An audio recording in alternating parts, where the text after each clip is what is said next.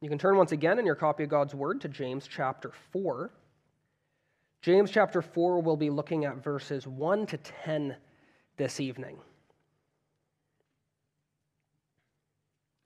A passage that is in many ways has a somber tone to it, but yet has um, remarkable grace for us in it. The sermon's entitled More Grace tonight.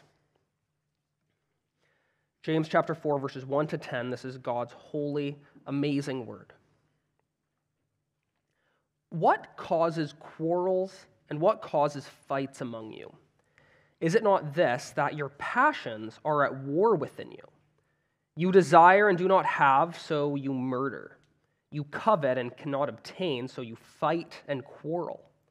You do not have because you do not ask. You ask and do not receive because you ask wrongly to spend it on your passions.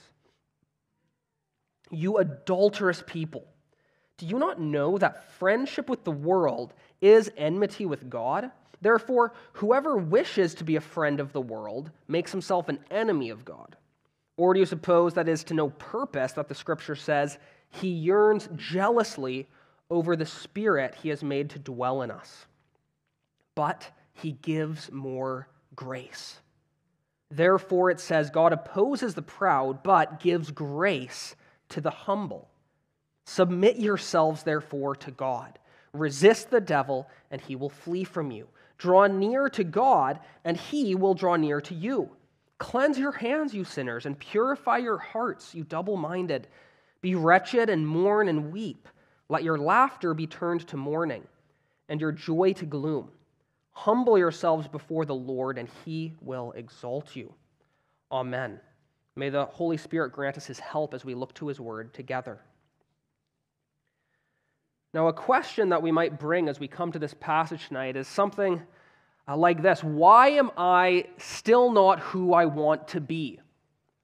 Why am I not the person I wish I was yet? Why do I keep getting into the same stupid conflicts? Why do I keep struggling with the same things? Why try as I might do I feel like I just so often just come up empty? And what does God think about this sort of mess that is me? Is there hope for me? And if this is the case, what can be done? What can be done? James opens with this question in verse 1. He says, What causes quarrels and what causes fights among you? What causes conflicts, right? We all go through conflict. Wouldn't we like to know where they come from? Well, he doesn't keep us in suspense. He answers right away, almost like a catechism. Question What causes quarrels and fights among you? Answer Is it not this, that your passions are at war within you? He says these conflicts are coming from passions that are at war within you. And these warring passions are first that warfare that we feel within us, the spirit fighting the flesh, where we don't do the things that we wish we would. We have that internal conflict and struggle. But that war within us, when it goes the wrong way, then often becomes the war between us. Conflicts between people, conflicts between nations, coming from conflicting desires, conflicting wants. And James gives us an example of what this might look like. He says, You desire and do not have, so you murder. You covet and cannot obtain, so you fight and quarrel. So the issue here is he's saying there's unfulfilled wants that are being pursued by unjust means. The things that the people want, they want them, and so they're pursuing them whatever it takes.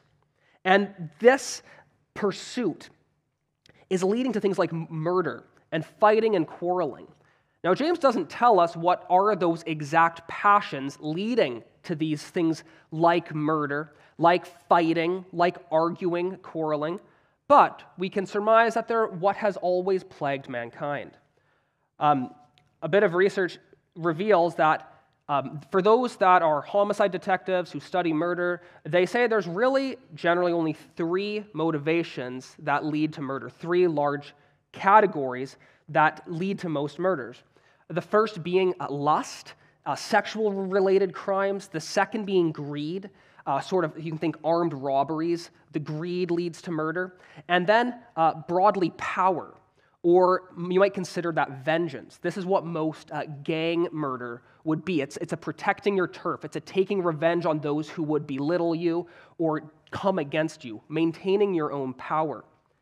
These three things are the primary motivations, these passions people are pursuing that lead them to these sorts of dire results. This is very biblical. We think of 1 John 2. What is this then? The lusts of the flesh, the lust of the eyes, greed, and the pride of life, this power. Aren't these really the three main issues that lead to most conflicts in marriage? Conflicts related to issues of sexuality, conflicts related to issues of money and finances, and conflicts related to issues of autonomy, of power. And what we might mean by this is really uh, responsibility expectations. We fight to have control over ourselves. We don't want our spouse telling us what to do. And so these conflicts that arise over divvying up work, household duties, care of the kids, who gets to do what hobbies and when, who gets to do what cleaning and when, and who gets to tell the other person what's what. We want our autonomy. We don't want anyone imposing upon us and how we want the household to run. The lusts of the flesh, the lusts of the eyes, the pride of life that lead us to pursue things in unjust ways, leading to these conflicts. Or, as kids might say on the playground, you're not the boss of me. They want that autonomy, that self sufficiency. And in each of these areas, in each of these lustful pursuits, these fleshly, worldly pursuits, Everyone is seeking something that they perceive to be some good. They are doing this thinking that this is going to better them in some way, provide some satisfaction, some delight for them. But the issue is, James brings up, he says, you don't have. That is to imply you don't have what you're actually looking for. In all these pursuits, you never have what? You don't have the fulfillment, the satisfaction, the joy, the peace, the love. You're not getting what you're really after because he says you do not ask. That is to imply you don't ask of God. You're not seeking of God what you really need. Because you see, our deepest desires, our deepest desires for this unconditional love, unquenchable joy, unwavering hope, and unceasing peace are never to be found in any of the things of this world that we pursue. Any good pursuit in just this natural realm is never going to satisfy our souls that are designed to only be satisfied in God. Uh, I was taught yesterday of a, uh, of a new German word, a word, uh, I'm probably going to butcher the pronunciation, but it's uh, Sehnsucht. Sehnsucht, and it's a word meaning an unfulfilled longing, or it was described as uh, looking for that which I don't know what. Looking for something I don't know what. And this Sehnsucht is inside of each one of us until we find those longings and yearnings satisfied and fulfilled in God.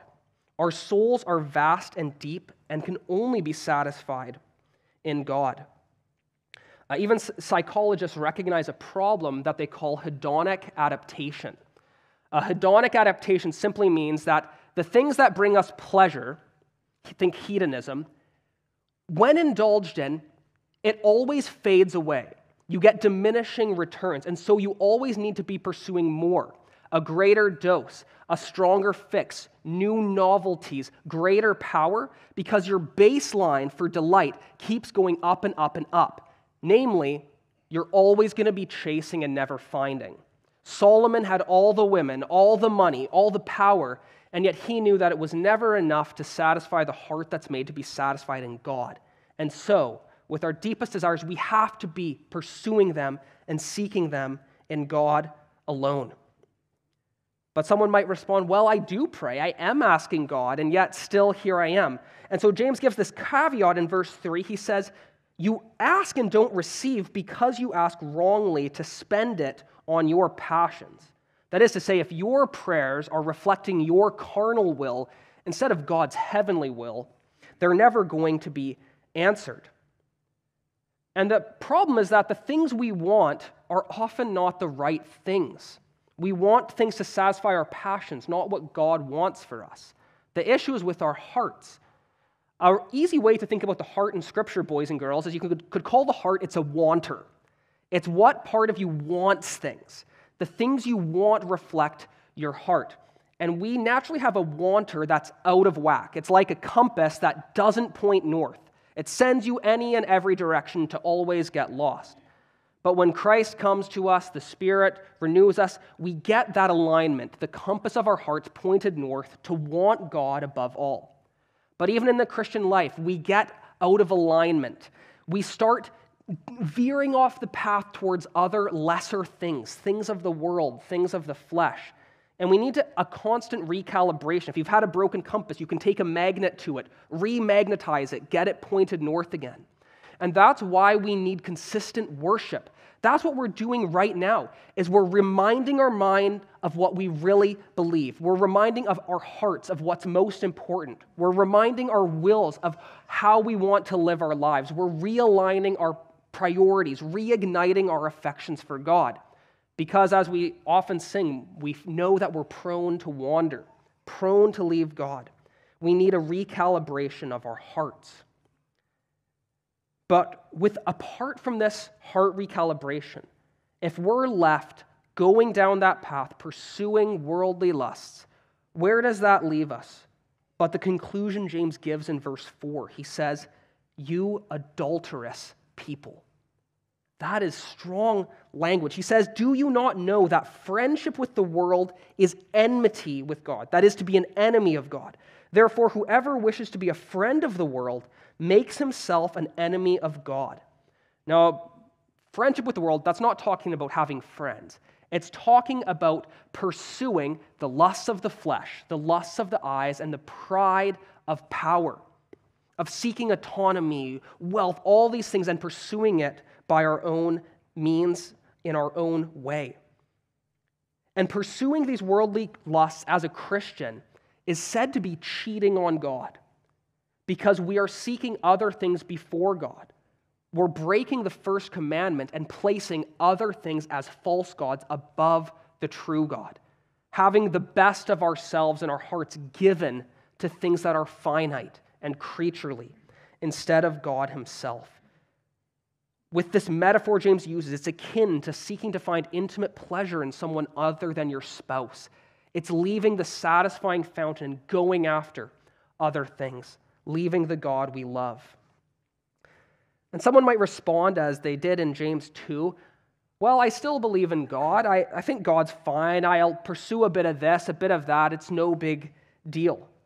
But James reminds in verse 5, he says, Do you suppose it's to no purpose that in Scripture he says, He yearns jealously over the Spirit that He has made to dwell in us? God is jealous for us to have all of our heart, all of our affections. He's jealous over the human spirit he's put in all peoples, but he's particularly jealous over the Holy Spirit within his people, within the church. The temple of the Holy Spirit is what we're called. That's what Paul brings in in 1 Corinthians 6 to remind the people to not go after sexual sin. Because he says, How can this temple share a home with such sins? This reminded me of, of my old friend uh, Stephanie when back in high school she started wandering down a bad path and just pursuing all the things of the world, all the partying and drinking and everything that goes along with that. But she says the thought that woke her up out of that sort of stupor she was in was really this thought that I do believe in Christ, and everywhere I go, that means the Holy Spirit is coming with me. And how am I bringing God's Spirit into these activities of vileness and depravity? God is holier than for me to be going and defiling the temple of God with such things. It was being reminded that God yearns jealously over the spirit he had made to dwell in her that led Stephanie to commit herself to God, to take a gap year, to go to a Bible school so she could grow in her faith. And she did. She's now a missionary out in Mongolia. God wants our all. He wants our exclusive covenant love and allegiance.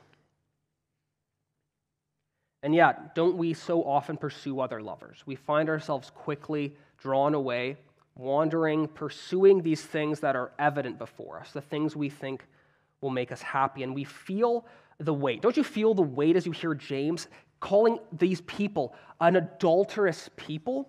And don't you feel that in yourself? You feel that warfare of the flesh and spirit. You feel when you get pulled away into worldly things, and you commiserate with Paul in Romans 7, saying, I, I don't understand my own actions, for I don't do what I want, but I do the very thing I hate. I do not do the good I want, but the evil I don't want is what I keep on doing. I do delight in the law of God in my inner being, but I see another law waging war in my members against the law of my mind and making me captive to the law of sin that dwells in my members. Wretched man that I am, who will deliver me from this body of death? Who will deliver me from this body of death? And so we think, I know I'm a mess, so what hope is there for me? How could God look at my adulterous heart, my proneness to wander, and what does he think about me? Well, James, after verse 5, has verse 6. But he gives more grace. I don't know if there's a better five words in Scripture, but he gives more grace. More grace. More grace. More grace. As Isaiah 59 says, God's hand isn't too short to redeem. There's always grace enough for the worst of us. And yet, so often we're bashful. We're, we're like a little Oliver Twist who's hungry and getting a bit of food and just wondering if he can ask for more, wondering if it's okay for him to ask for more. But God says there's more grace. There's always enough grace for you and for me. And actually, we dishonor God when we treat his grace like it's scanty and limited. We dishonor him when we think that our sins and our adulteries are too much for his grace to cover. It's dishonoring to God. And it's foolish of us. It'd be like uh, uh, imagine a, a, college student who has a billionaire uncle, and the uncle offers to pay for his, his student loans, and he's saying, "Oh, Uncle Elon, I it's too much. I really racked up a lot of debt in college. Like I went for the master's after that, and then I went for the PhD. Like really, I'm pretty sure it's too much for you." And you'd say, "How small-minded to not know that there's far more than enough. And with God, there is far more than enough grace for us. And God doesn't play us for fools. He doesn't bait and switch us to say, come for grace, and then uh, change the system and say, ah, I'm not sure there's any more grace coming. It's not like uh, what Google Photos did to me when they told me I had unlimited photo storage, and then last year told me actually I have limited photo storage, and I'm basically out. God doesn't say I have unlimited grace and then say, ah, not for you. Not anymore. I think the fountain has tapped out. But he gives more grace. An overflowing fountain of grace. John 1:16 said that from Christ's fullness we've received grace upon grace. Grace, grace, grace. I like to think of it like a waterfall. A waterfall, if you've ever stood under a waterfall, just the water doesn't stop. It just keeps coming and coming. And when we stand under that waterfall of Christ's grace, it's like Niagara Falls, both the Canadian and American side, coming down, showering us with grace in an unlimited supply. The depths of the love of Christ for us, God's grace. And James brings in the Old Testament to reinforce the reality of grace and tells us who is the one who receives God's grace. That's what we should really be thinking. If there's that much grace available, how do I get it? How do I become the person that's receiving this amazing grace? Therefore, it says, God opposes the proud, those who are pursuing worldly things, which is really pride, thinking they know better than God. God opposes the proud, but gives grace to the humble. So you think, wow, I want to be humble if the humble receive God's grace, if grace is what I need more than anything in the world, what does this humility then look like? What would it be to be a humble person?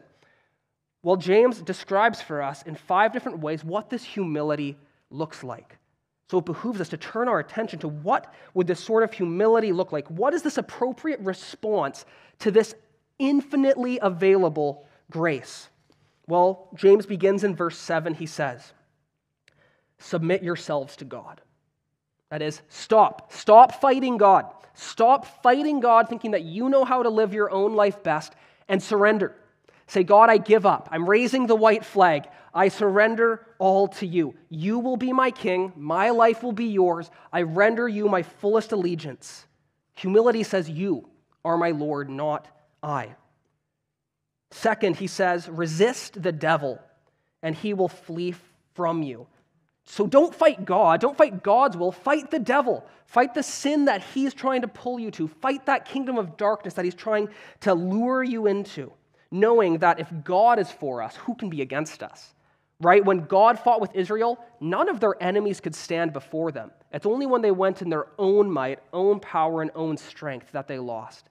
Trusting Lord in the battle, saying, God, help me. God, equip me to fight the fight of faith. Really, a key is to just never stop fighting your sin.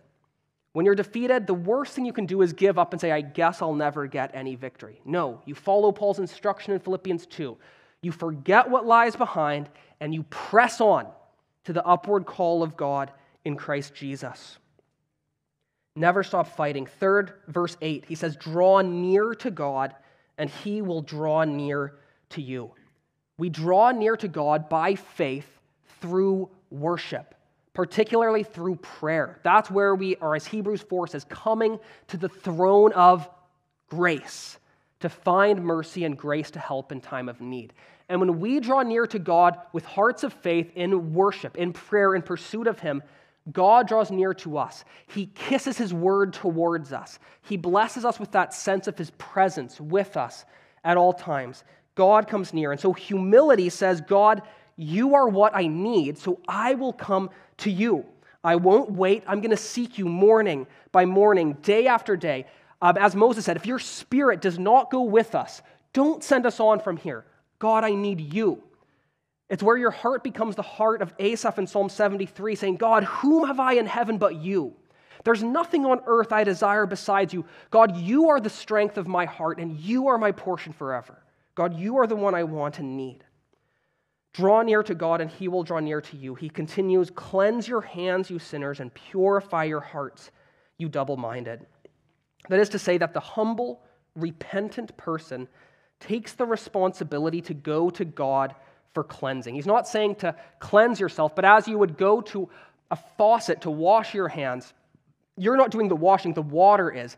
We come to God to receive his cleansing through Christ. We come confessing our sins trusting the assurance we receive in Jesus. We, we don't wait thinking, well, if God gives me enough conviction, if he makes me feel badly enough, then I'll go to him.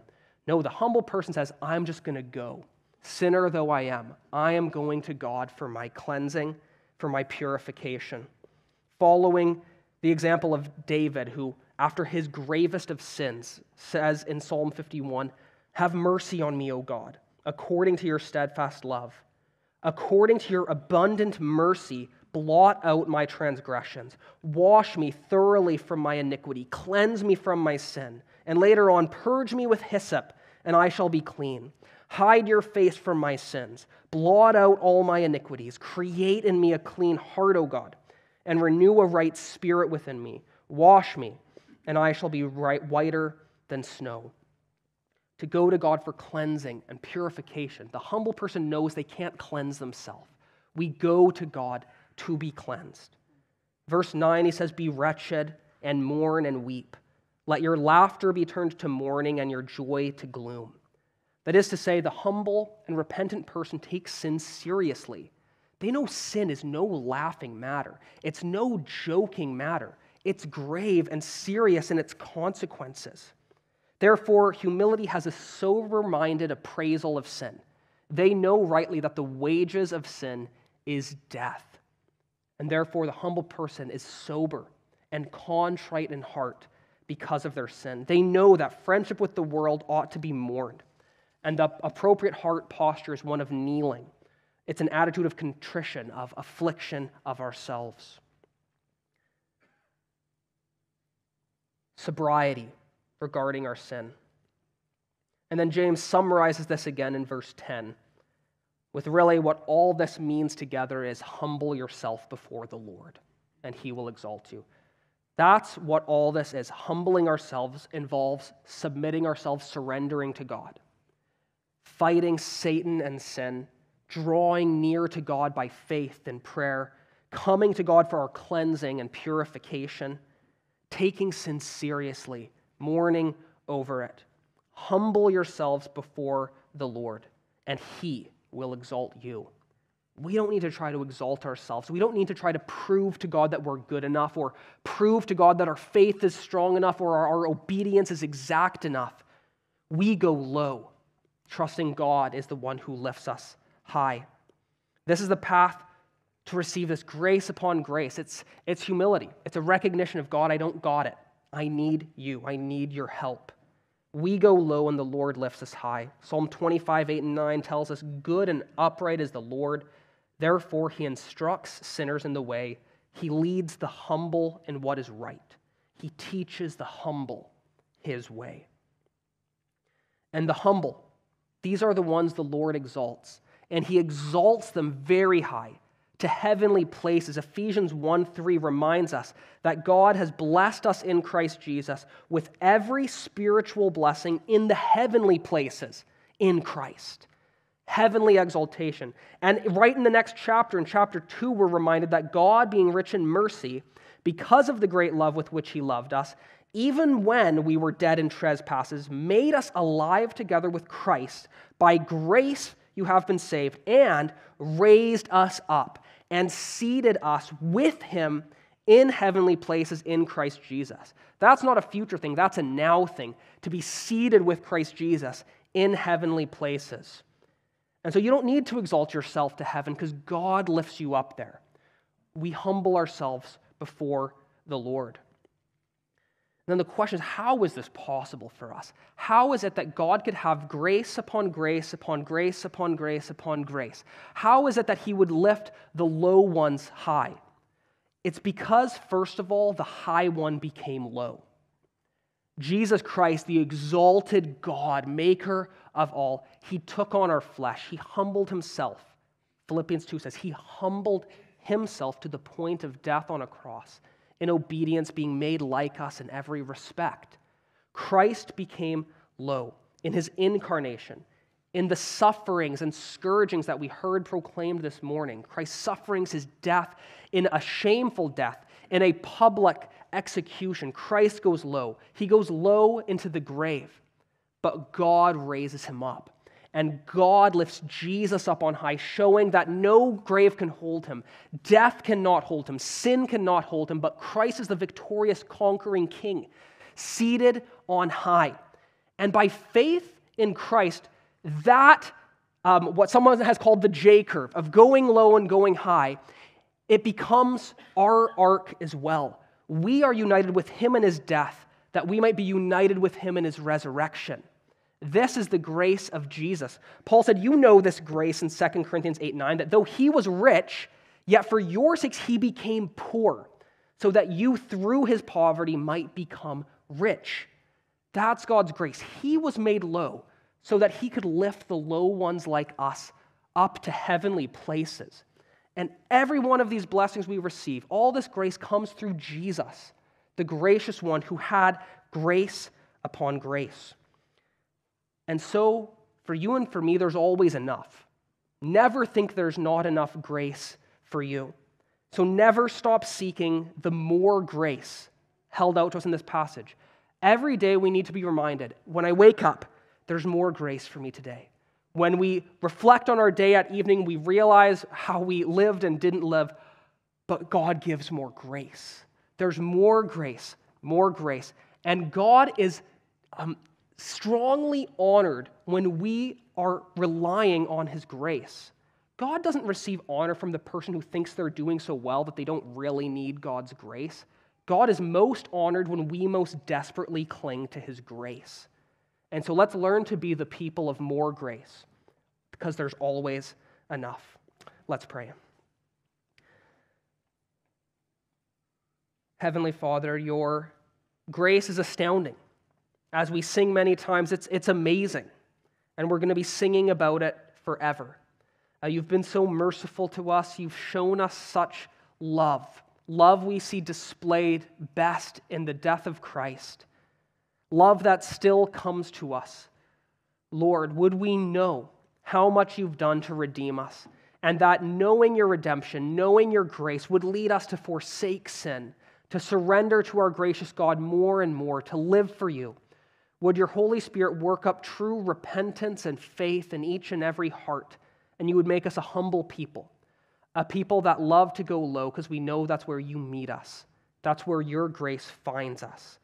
So, Lord, teach us to be the people who know where the grace is found at the throne of grace. And let us go there each and every day by the merits of our Lord Jesus, in whose name we pray. Amen.